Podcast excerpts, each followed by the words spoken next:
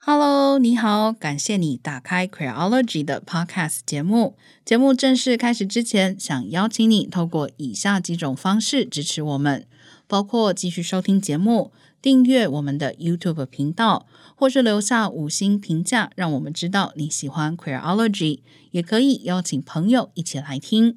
如果你愿意再给我们更多一点支持，也欢迎你到 Queology.net 点页面上的 QR 码，请我们喝杯咖啡。网址是 Q U E E R O L O G Y .net。接下来节目就要正式开始喽。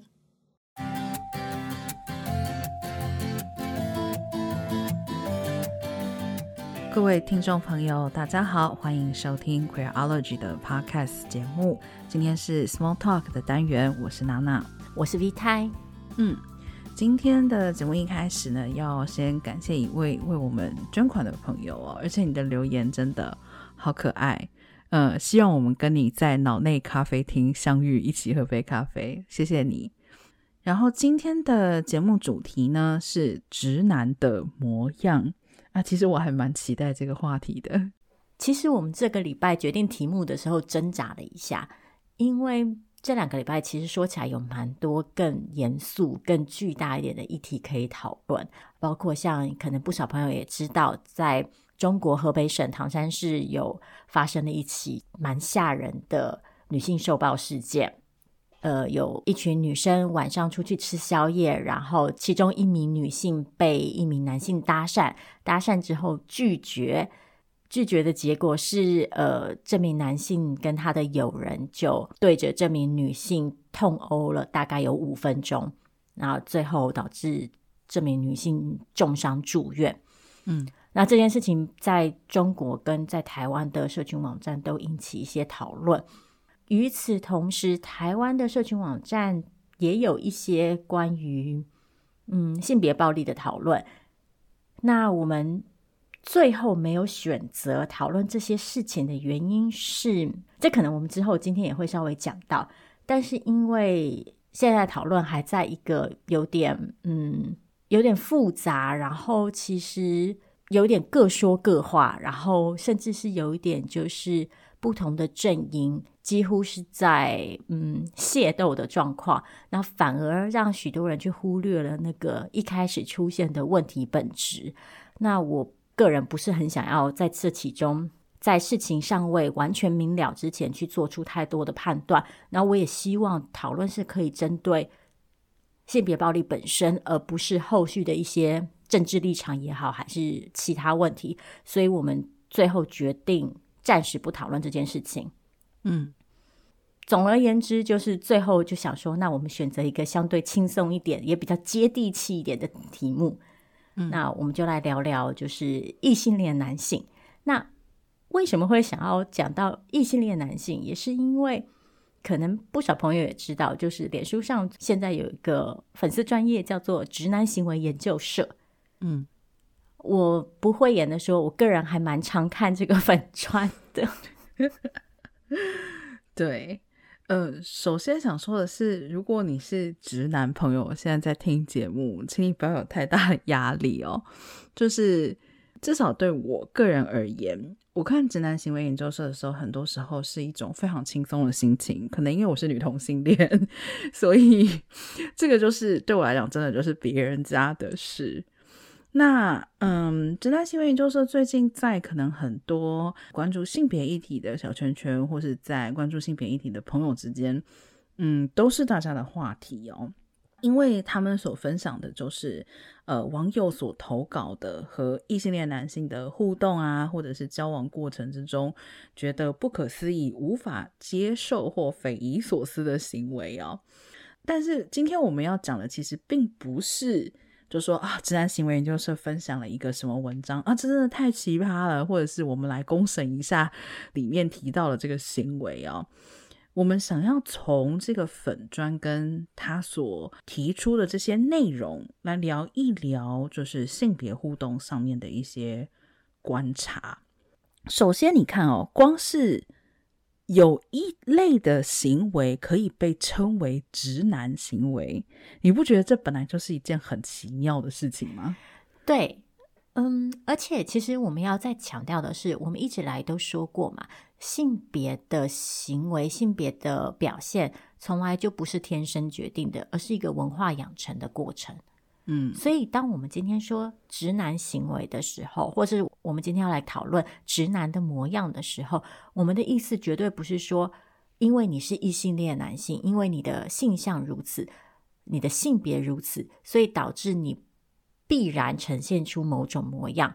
不，我们想要讨论的是说，直男作为一个我们讲社会属性好了，他被赋予了什么样子的期待，嗯、然后他又接受到什么样的教育，最后导致共享这个社会属性的人，最后呈现出一种彼此非常类似的样貌。那当然，就像任何群体一样，这个群体当中，这个身份群体当中的人，一定有人是例外。嗯，所以当然，直男当中的异质性也是很高的。他们彼此之间的性格、彼此之间的处事方式、彼此之间遇到问题的解决方式，当然都不一样。但确实，在父权社会底下，在父权社会赋予的性别角色期待下，拥有直男这个社会属性的人。常常会被鼓励、被教导，然后最后去呈现出某一种互动的样貌跟行为模式，这是我们想要讨论的。今天想要来聊聊，就是这个行为模式是什么？那他为什么又会被鼓励？在今天的社会里，为什么过去某些可能被鼓励的行为模式，今天就会成为就是被发到网上，然后大家觉得非常不可思议的内容？那为什么有些人觉得不可思议？为什么又有些人在明明有这么多人觉得不可思议的情况下，还是持续的复制这个行为模式？嗯，我觉得可以先用我自己来当一个反面举例，就像我刚刚提到的嘛。虽然作为一个 女同性恋，对吧？但我也会有怀疑自己行为很直男的时候，比如说。诶，可能最近因为疫情的关系，然后非常少出门，然后也就因此没有添购任何的衣服。还有包括比如说，像我在家里面，其实相对来讲是比较少做家务的人，我并不是那个主要并且主动在承担家务的人。我有时候就会觉得啊，我这样的行为是不是很直男？我会有这样子的一个想法，本身其实就是一件很有趣的事情。就是为什么这些行为被归类为直男的行为？他在什么时候被认为这些行为好像等同于直男会做的事情？但事实上，就像 V 太说的，我们都很清楚，不是所有的直男都会这样。可是我会提出这样一种灵魂的疑问，那就代表说有某一些特定的特质。其实是被划归在这个类别底下。同样的，就像 V 太讲的，这样的一个类别的行为，已经我们说是有趣到，或是不可思议到，让有人开了粉丝专业来专门的研究直男行为的时候，为什么它还是不断的在被传承呢？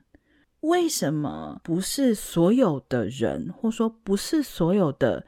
嗯，被划归到这个类别底下的人会觉得，哇，我看了这个直男行为研究社，我也觉得好尴尬。那我来采取一种不同的互动模式，或是采取一种不同的行为模式呢？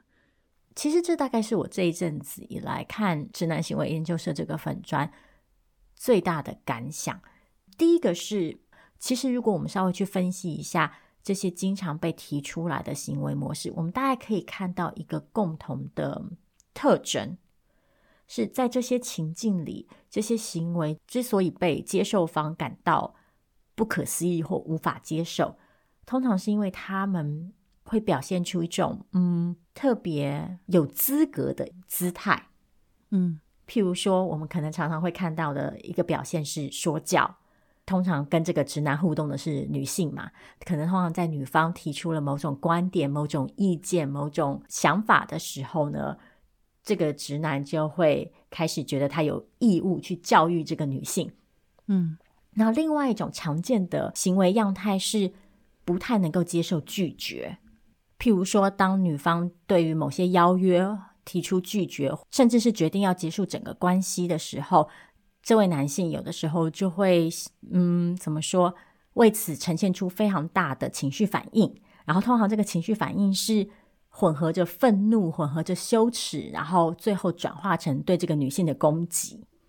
我一方面觉得，这当然是承袭于一种非常传统的性别互动模式嘛，然后也是承袭于我们传统对阳刚气质的想象，男人就是。Don't take no for answer，就是你不能够轻易的被拒绝。如果人家拒绝你，你就要继续努力，直到对方改变他的心意。然后男性可能要在关系里表现出主导的样子，然后男性可能必须要在关系里扮演那个比较有知识、比较有能力的一方。那这些想象就会让某些男性觉得他必须在某些时刻做出某些事情。但另外一方面，我疑惑的也是，我觉得我们当今的社会其实已经提供了我们一些不同的性别互动的文本。譬如说，你看，如果我们看脸书，你就会看到，现在会有越来越多女性愿意主动分享说，其实我并不欣赏这样子行为，其实我觉得哪样哪样的性别互动对我来说是比较平等，是比较舒服的。那为什么还是会有一些人执着于这个传统的，然后看起来好像已经不太有用的文本呢？这个大概是我最好奇的地方。对，但我觉得原因可能就我们这边是没有办法去明确的说，哦，一定是这个原因，或一定是那个原因。但这真的就是一个发自内心的疑惑，就是如果说，呃。你所需求的其实是与人建立关系的话，那当对方已经表示说我不喜欢这样的互动方式的时候，为什么你不会觉得说，诶，那我可以换一个方式？某种程度上来讲，我觉得这应该是属于一种直觉，就是已经知道 A 模式不被欢迎，那我换一个 B 模式。但我觉得这个有很大一部分还是跟 V 太刚刚所提到的，就是所谓男性的资格感是有关的。因为你觉得我这样没有任何问题，所以需要改的不是我。你觉得不 OK，那是你的问题。当然不是说所有的人都是这样想啦，可是我觉得有一个部分可能是出于这个理由。第二个部分呢，可能就还是跟建构以及同侪的压力有关系。因为当然你不会无缘无故的就觉得哦，我就是很 OK，一定是有人告诉你你是很 OK 的嘛。那虽然有人说了觉得这样不 OK，但想必是在成长的过程，或者是持续的在其他的层面，你接收到了父权的社会告诉你说。OK 啊，你就是男人。你如果是男人，你就应该这样这样这样或那样那样那样。那再加上同才的压力，如果你的同才也告诉你一样的话，你的同才也告诉你，对，就是应该这样。你作为一个男生，就是应该怎样怎样，对女生就是如何如何，你就是应该怎样怎样。我觉得这个某种程度上来讲，几乎可以算是被洗脑的一种状况了吧。一方面来说啦，就是这个社会的建构。与个人的选择中间，其实我们经常讨论这个问题，就是说，个人当然有选择的空间，但社会的建构其实也扮演一个重要的角色。那我自己看待直男行为研究社，其实就是，虽然刚刚开玩笑的说，因为我是女同性恋，觉得在看别人家的事情，但其实我是非常乐见直男行为研究社的出现。我们先。不论哈，先把那个就是说，可能有一些评论比较激烈，哈，或者是比较极端，我们先把这个部分移出去。但是，我认为直男行为研究社至少做到了一件事，就是它呈现了对于直男行为的疑惑跟不解，以及不接受。如果一个男性在成长的过程中，不断的接收到的讯息都是说：啊，你这样很 OK，你这样很好，你作为男人就应该这样。那要促使他们改变，或是促使当事人觉得我是不是应该改变？我认为看到不同的意见是很重要的。那我觉得直男行为研究社就是这个所谓的不同的意见。嗯，我想回应一下刚刚娜娜说的那个社会建构的部分。我觉得这是一个很关键的事情，而且这个建构除了我们刚刚讲的男性本身被赋予的性别角色的期待以外，还包括另外一个部分是我们的社会对于这种角色期待的施行方式其实是很多元的，除了包括对个别男性的要求跟约束以外。还有就是对于不符合这些性别气质的男性的贬低嘛，嗯，那再来一种就是会是对能够成功实践这种性别气质跟角色形象的男性无上的光荣化跟褒奖，嗯，所以我们会看到我们的社会其实花很多力气去告诉你说，你看有很多男性是这样成功了，然后他们这么做之后，他们能够获得的有多少多少多少的好处。就像，其实大家如果还记得，我们在好几集之前的某集 Small Talk 曾经讨论过，就是有些人就会主张说，男性之所以追得到女朋友，是因为讲话要霸气嘛，讲话越霸气，然后用肯定句的男性就可以展现出自己的男子气概，就会比较受女生欢迎。如果把当时这个性别想象挪用到这里，其实就不难想象为什么。在直男行为研究社里，会有这么多，就是我们讲白一点，不听女生说话的男生。这个光荣化，其实我觉得正好是形成跟娜娜刚刚说的那个同才压力很关键的一个元素。另外一个同才压力的关键组成是，我觉得我们的社会从一开始就给男性的说辞跟女性的说辞，男性的意见跟女性的意见不同的权重。嗯，所以。当有一群女生说这样子做其实不好的时候，面对另外一群男性说这样子做很好，尽管两边的意见数量可能是一样的，但是因为社会给予男性意见跟女性意见不同的权重，最后就会导致这个男性意见会被我们当成是比较重要的。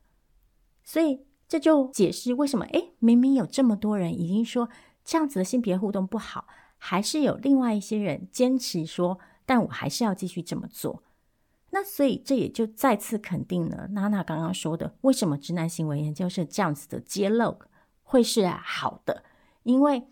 如果说女性的意见在数量相同的情况下是比较不被看重的，那我们能够做的就增大那个数量嘛。嗯，也许透过这种网络讨论，我们看到很多很多很多的女性都赞同说，对，这样子真的让我们很困扰。也许靠着这个数量的累积，我们就能够去扭转这个意见比重上面的差距。我相信听到这里，可能也会有人说：“我如果开一个直女行为研究社，你觉得如何？”哦，我觉得很好啊。就是，嗯、呃，某种程度上面来讲啊，其实要打破既有的规范或者是条条框框，其实就是只能靠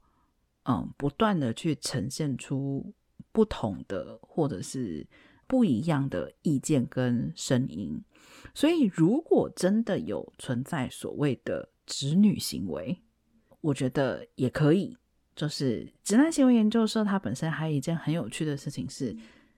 它不是一个单纯的转述的一个平台。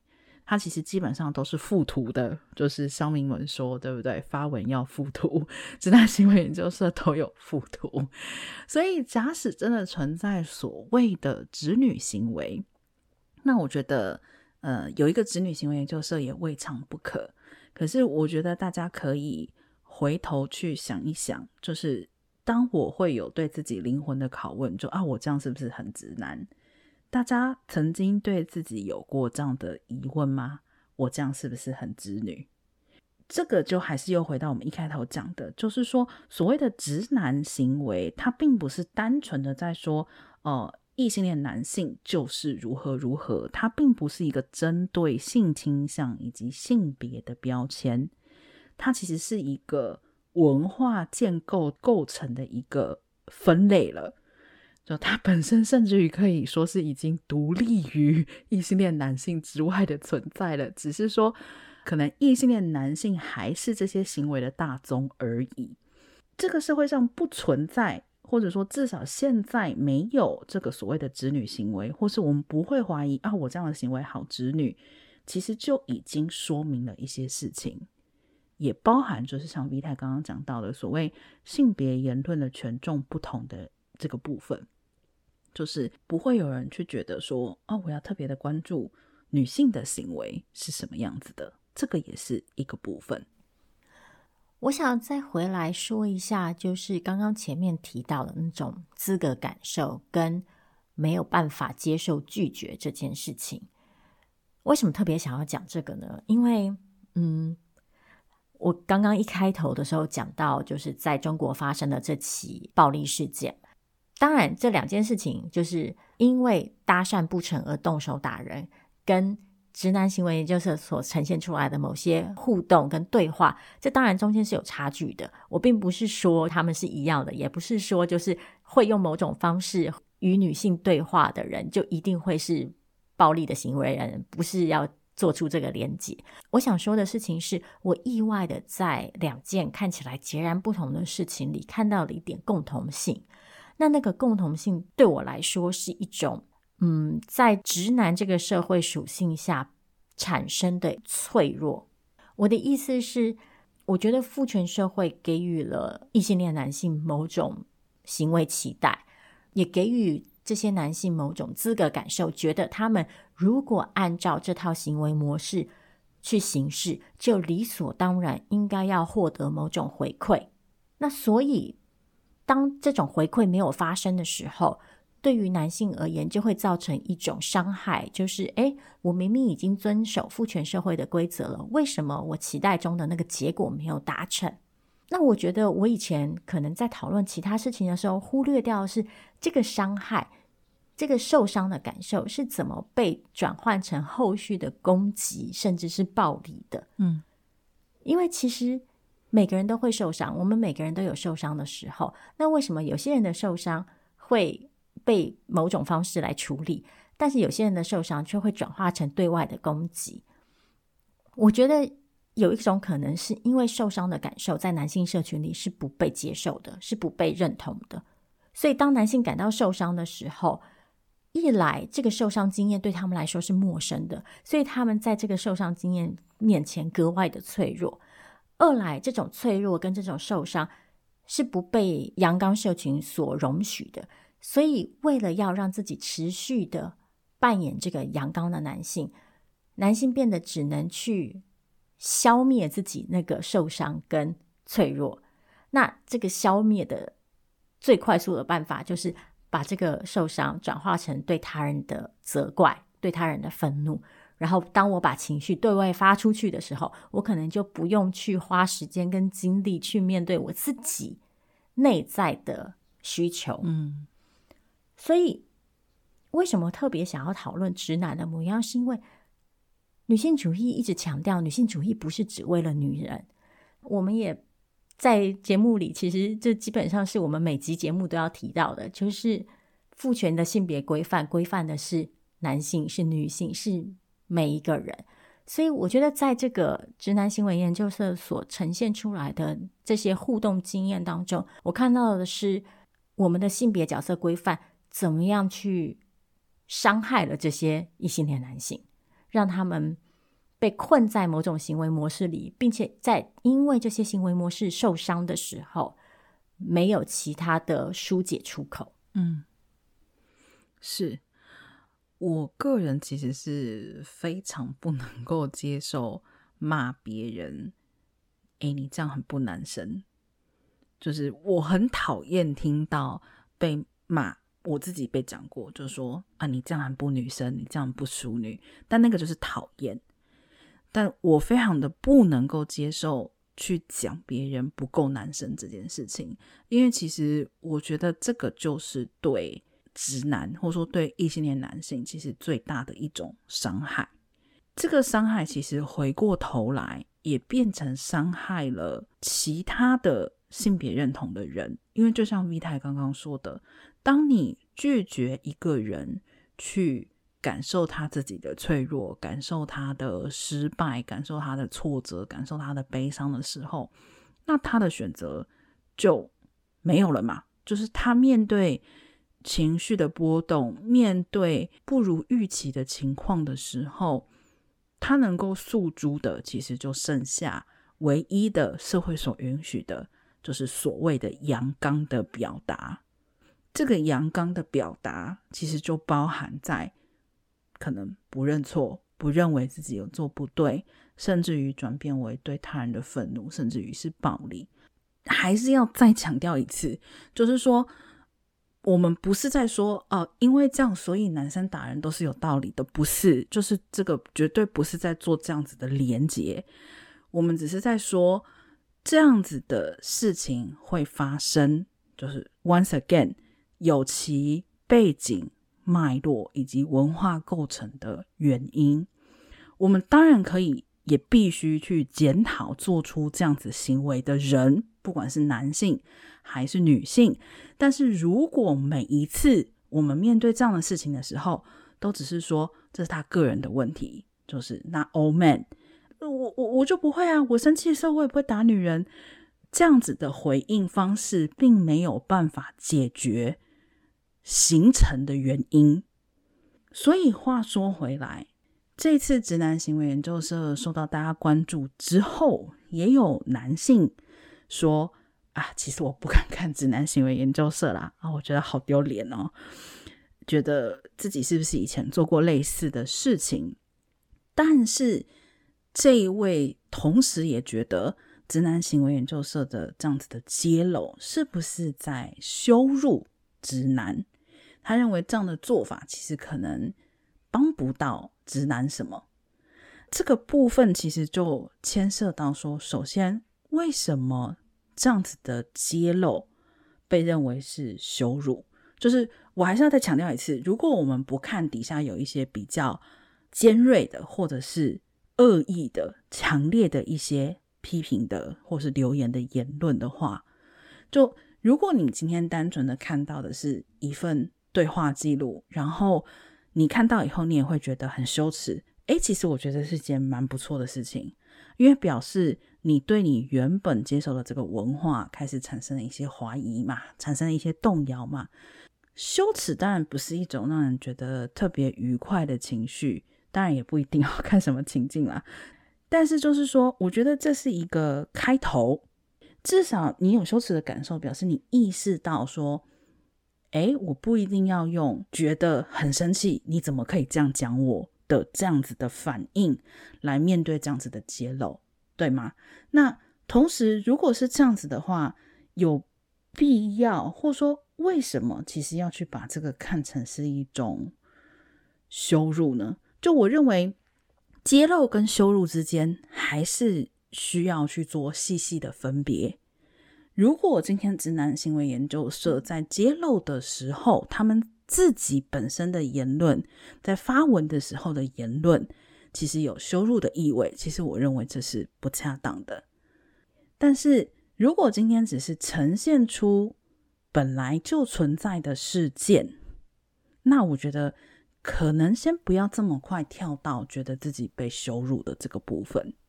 我猜啊，应该不少异性恋女生都跟我有同样的经验，就是在成长的过程当中会被女性长辈提醒过一件事情是。不要让男人没面子。我老实说啊，就是甚至是在我结婚之后啊，我有的时候，譬如说跟我的妈妈讨论一些就是我的生活情况的时候，我妈妈也经常会给我这样子的一个反应，就是说，哎呀，如果是在外面，你要照顾一下他的面子啊，你要懂得呃说话的艺术啊，等等等等等等。我觉得。最近在就是直男行为研究社的讨论里，我又看到了这幅景象，就是我们有一个巨大的社会扮演一个巨大的母亲，然后告诉我们说：“哎呀，你知道吗？我们还是不要让男生太没有面子，这样子不好。”那这个不好来自于哪里？一方面是这是一个自保的心情，因为就像每次遇到这种追求不成的案例的时候。都会有人去指责女生说：“哎呀，你就是拒绝的时候口气不好，你要是再有礼貌一点，就可能就不会发生这种事情。”但是我们要强调是，我们已经证明过很多次，这是一个完全把道德责任放在受害者身上的迷思。不，因为当这个资格感这么强大的时候，没有任何一种拒绝姿态是正确的，因为关键在于男性根本不被允许去接受拒绝，在拒绝本身就是一个错误的时候，我们不可能去讨论什么正确的拒绝姿态，没有这回事，因为女性只要拒绝，她就已经犯错了。所以我要讲的是，这种不要让男人没面子，一来是一种被误导的一种自保想法，觉得诶，也许。我们规范我们自身的行为，我们就不会遭受到反扑。另外一部分是，我觉得就回归到我前面说的这种脆弱，就是我们的社会其实意识到了这种脆弱，但是我们处理这种脆弱的方式，不是去教导男性说。所以，当我们受伤的时候，我们可以怎么样更好的表达？我们可以怎么样去修复自己的伤痕？我们可以怎么样去面对生活当中在性别互动当中不如己意的情况？而是我们决定说，你知道吗？那我们最好的方法就是避免这种情况出现，不要让男性感到脆弱就好了。那我觉得这对于男性来说，绝对不是一个健康的处理方式。其实。嗯，刚好我我自己曾经就有经验过，我交往过的某一任女朋友，就是属于非常不能够接受所谓在外面让她丢脸的人。为什么要讲这件事情呢？就是首先第一个还是要讲，再讲一次，就是所谓的直男行为，真的现在已经不是单纯在讲异性恋男性会有这样的行为了，而是在说社会推崇的某一种。互动方式，这个互动方式已经构成了一个固定的模型。那现在有一些人在说，我们觉得这个模型不好，我们不喜欢，我们不接受。那一定会有人在此时此刻觉得非常挫折。那为什么过去我我我活到这么大，我都活了几十岁了，以前不都很 OK 吗？为什么现在忽然不 OK 了？你为什么要这样子让我 重新学习？你一定要逼我学习新的东西吗？我觉得这个中间有一个很重要的点，在于是说，我们当然都喜欢自己熟悉的东西。我觉得，甚至于跳出来讲，就我们今天不要去说父权的建构如何如何，父权要求两个性别如何如何。其实这就好像你去游乐场玩一台呃游戏机，这个游戏机原本的规则是你投五块进去，你可以得到十块。那现在你投五块进去，你一块钱都拿不到的时候，别人告诉你说：“哦，你必须要换一种游戏方式，你投五块进去也会拿到五块。”那这样对你来说会不会比较有一点吸引力呢？就是如果你也在性别的互动之中感到挫折，是不是可以稍稍的怀疑一下你原有的？那个社会旧的那种固定模式，可能现在不是通用于所有人呢？就至少有一部分的人已经不适用于或不希望你用这种模式来跟他们相处了呢？我要再补充一下，就是我们绝对不是在鼓励羞辱的发生。就像娜娜说的，就是揭露跟羞辱之间是有差距的。当然，我也明白，没有人喜欢在别人面前丢脸。没有人喜欢那种觉得自己尴尬、觉得自己恨不得钻到地底下的那种感觉，我也不喜欢。人们都不喜欢自己的短处被揭露，所以我并不是说就是这种因为觉得丢脸然后而不愉快的情绪是不能有的。但是我想要讲的事情是：第一，首先这个羞辱要达成的标准是不是在性别上有差异的？就是。对女性来说，可能我们要受到很大、很多很多的伤害，那个伤害才会被归纳成羞辱。但是，可能对男性来说，因为我们的社会给予男性的一种关怀跟保护的资格，所以让对男性小小的反驳都有可能成为羞辱。这是第一个我们要去讨论的地方。第二个就是，我们对于不同人受到羞辱，是不是也有不同的包容程度跟不同的应对方法？当今天一个女性被羞辱的时候，是不是我们就觉得，哎呀，你是女生，你应该比较能够接受这种事情，你比较有办法调节自己的心情。但是今天一个男性，我们可能就会觉得，哎呀，我们要更照顾他的心情。我觉得这是我们在讨论就是羞辱这件事情的时候，必须要先讨论的事情。不过，我觉得其实借直男行为研究社的这种网络揭露啊，我觉得我们也可以来聊一聊，就是网络上面的，嗯，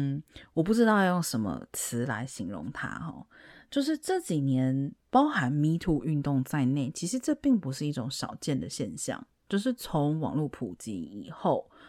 嗯，大家在现有或说既有的。自己可接触的发声管道之内，觉得无法得到结果的时候，就经常会上网嘛。好，就是我在身边得不到认同，那我上网寻找认同，有没有这样的可能性？当然是有的。但是确实，这种网络揭露，我觉得这几年有一点点被过于简单跟同质化的看待。包含像我们刚刚讲的揭露跟羞辱之间应该是有所不同的，包含像现在大家很常会用的一个词，像是网络公审。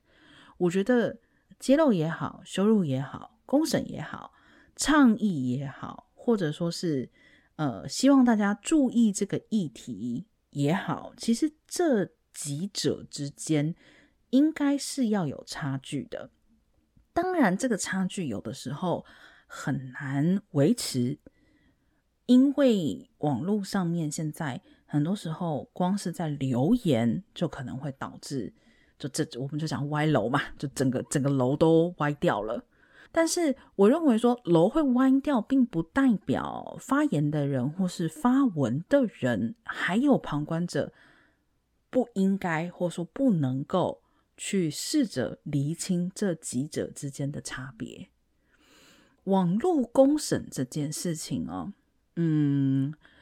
我觉得必须要非常小心的看待它。就是有一个词叫做社会性死亡嘛。当我们在讲社会性死亡的时候，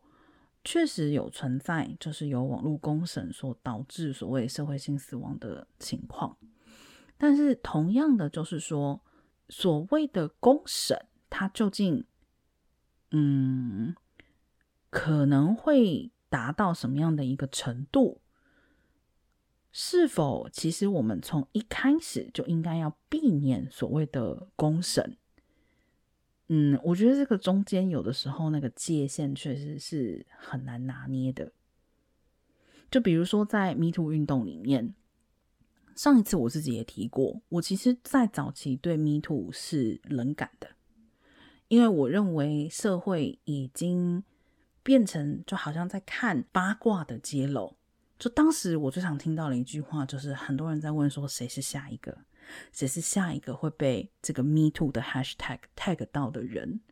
在那个情况之下，其实我认为已经离议题非常远了。其实可能比较接近人们的八卦的一种本质。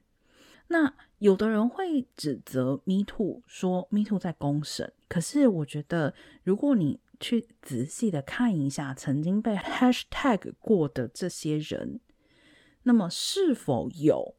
达到所谓的，比如说社会性的死亡，或者是说他们在网络上被揭露之后，是否在现实的生活之中付出了代价？我认为这些其实都。必须要考虑在内，并不是说在网络上把一个人的名字讲出来，说他做了某一件不应该的事情，就等于公审。如果这样就等于公审的话，那揭露跟公审之间似乎就没有界限了。我必须承认啊，这件事情对我自己来说是困难的，尤其是这两年。嗯，就我觉得网络是把双面刃。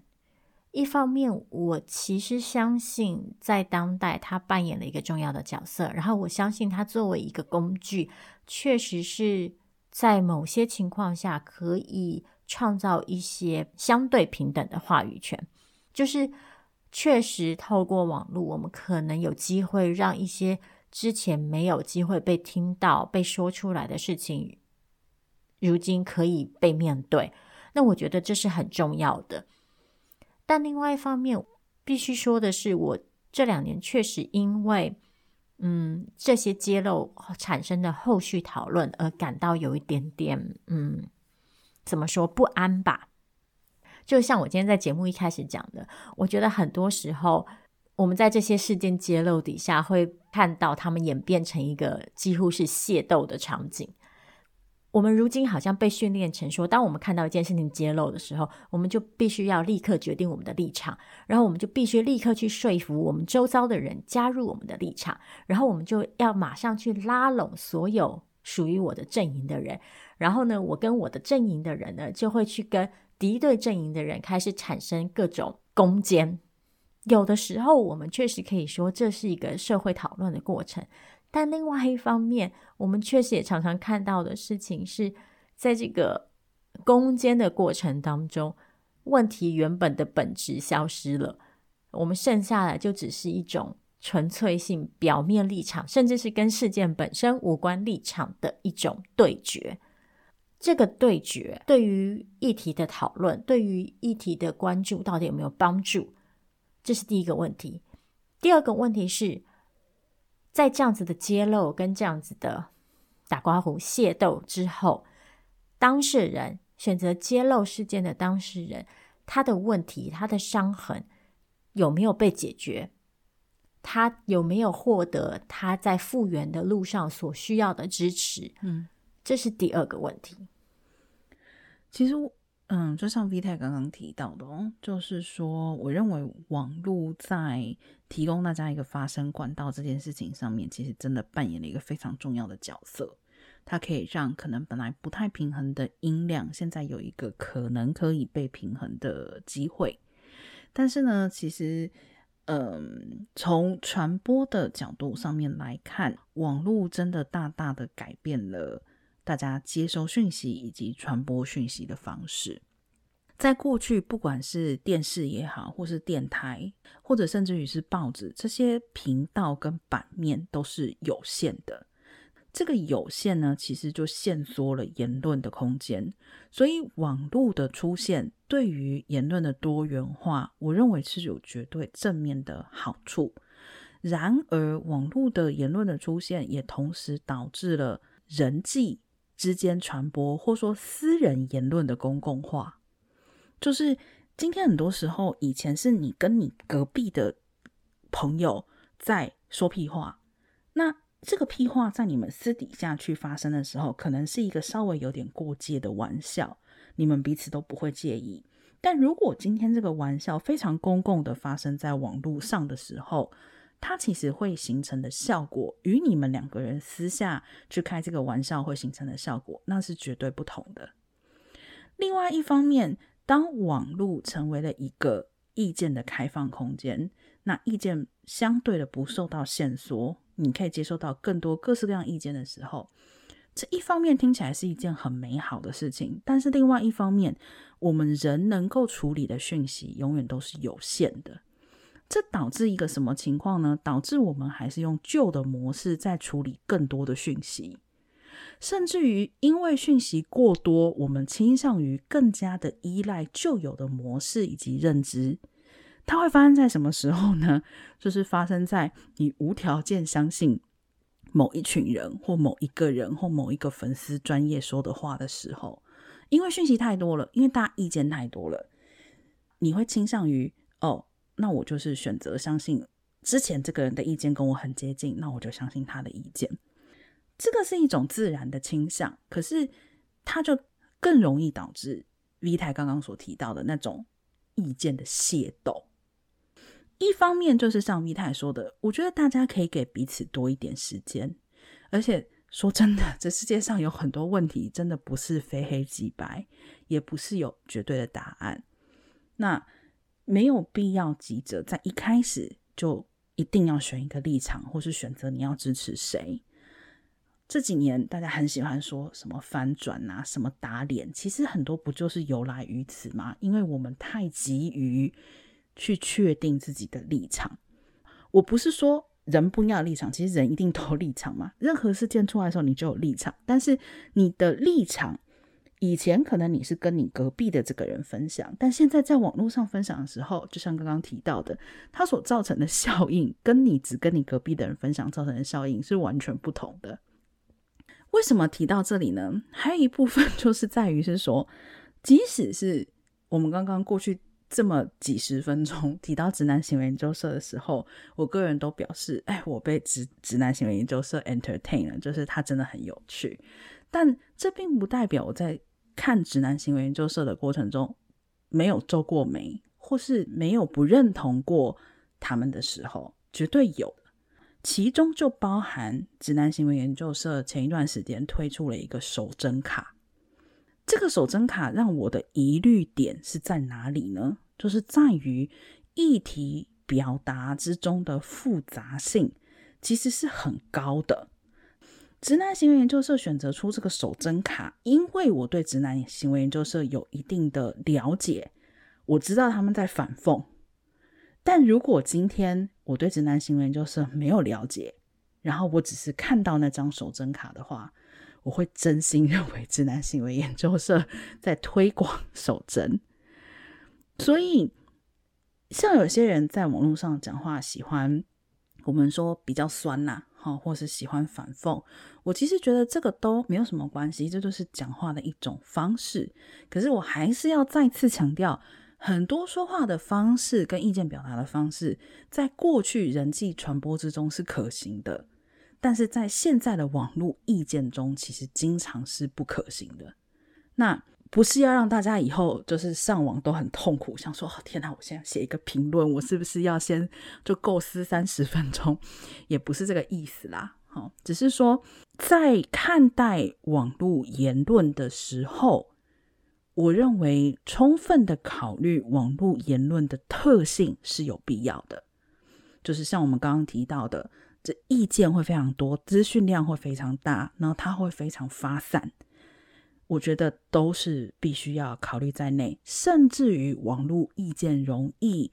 两极化或是极端化，我觉得也必须要考虑在内。我觉得只有把这些特质都考虑在内的时候，我们才能够更好的了解网络言论，而不是很单纯的看到某种揭露或是某一种说法的时候，就只会说啊，这就是公审啊，这个就是谁对谁错。我觉得手针卡这个例子啊，展现出如今网络互动的另外一个双面刃特性，就是一来我们确实这几年在网络上看到一些非常有创意的行动，因为其实网络打开了一个相对公平，然后可以给予更多人触及机会的一个沟通平台嘛。然后，所以在更多人可以掌握这个发言权利的情况下，我们也确实可以看到更多新的创意被激发出来。但另外一方面，就像娜娜刚刚说的，因为如今这个资讯量的庞大，而人的注意力是有限的，所以我们很多时候会看到，我们必须要去采取某些措施，去在最短的时间内吸引某些人的注意力。所以就会出现一种情况，是我们会试图用宏大的标语，我们试图用简化的方式，试图用迷音的方式，用反串的方式，用各式各样相对简化、相对直观、相对迅速，然后相对吸睛的语言跟技术，来在最短时间内掌握最多的支持。那其实说到底，这个支持的目的，也就是为了。下一步的械斗嘛，我一方面觉得，对，如果我们可以用简单的方式让更多人了解特定的议题，那当然是一件好事。但是，就是怎么在这个简化跟吸引注意力的过程当中，仍旧去专注、去保持议题当中的意志性，然后去更细致的区分出我们所需要的嗯立场跟行动，我觉得这是。必须要被谨慎对待的事情，像其实大家听我们的节目，应该也有留意到，就是我跟娜娜一直不断的在反驳自己。我们两个最常出现的状况，就是讲两句话之后就要说，但我们并不是说，但这个意思也不是。然后就像我们之前曾经说过的，我常常都在想说，听众听我们的节目应该很累，因为后设太多了。但是我觉得这是，这是我们对自己的坚持，就是能把话说清楚的时候，就尽量说清楚。对，但是也要补充一下，就是说，即使是这样，我们在谈一个议题的时候，也是不可能全面的。没错，我所谓的不可能全面的意思，就是说，呃。不管是基于任何的理由，我们都没有可能在短短的不到一小时的节目里面去包山包海的把各种倡议的方式、论说的方式、讨论的可能性全部罗列出来，甚至于严格来讲，这可能性是无限的。所以也请大家千万不要说：“诶，我上次听了一集节目啊，那个 V 太跟娜娜讲到是这样这样这样那样那样。”好，那所以这个事情一定就是这样这样这样那样那样那样，哎，没没有这个一定啊，这个一定是这个一定是不存在的，一定绝对不存在。我们有的时候像在节目一开头的时候也会提到，就说今天讲这个话题是希望给大家一个回应别人的可能一个思考的方向，或者是构思的方向。同样的，为什么只说是一个方向？就是因为。你在接触一个议题的时候，反对者也好，支持者也好，其实大家都不是铁板一块，每一个人都有自己的连结跟理由。那论述是一部分啊，论述是重要的。可是当你与人做直接的接触的时候，其实没有哪一套言论是一次性有效、永远有效、每个人都有效，这是不可能不存在的神话。所以。还是要说，其实 c r e o l o g y 从一开始的目标，就是除了是诉说不一样的故事之外，也就是希望去提出很多不同的意见跟不同的看法。我觉得要再次在这里强调的就是说，不同的意见与不同的看法，永远都是无穷尽的。也希望大家永远不要拿我们当范例或者是标杆，因为。没有任何的意见应该轻易的被当成范例或是标杆。好，今天没有想到从直男行为聊到这里来了。对，不是说要比较轻松嘛？就是 听众听到这时候想说，哎，今天又被骗了。对，我觉得我们已经是放羊的孩子了。大家以后都知道，你们只要说要轻松的结局，就是哦，这集节目轻松不了。好。那还是一样，谢谢大家的收听，那我们就下次再见喽。嗯，大家下次见。